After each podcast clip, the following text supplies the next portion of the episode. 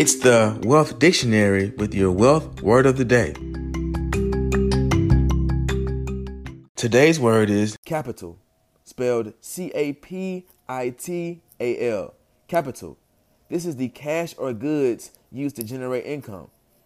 For entrepreneurs, capital often refers to the funds and other assets invested in the business venture. If you enjoyed today's podcast, please subscribe, like, and share. With your wealth word of the day, I am Matthias Trulin.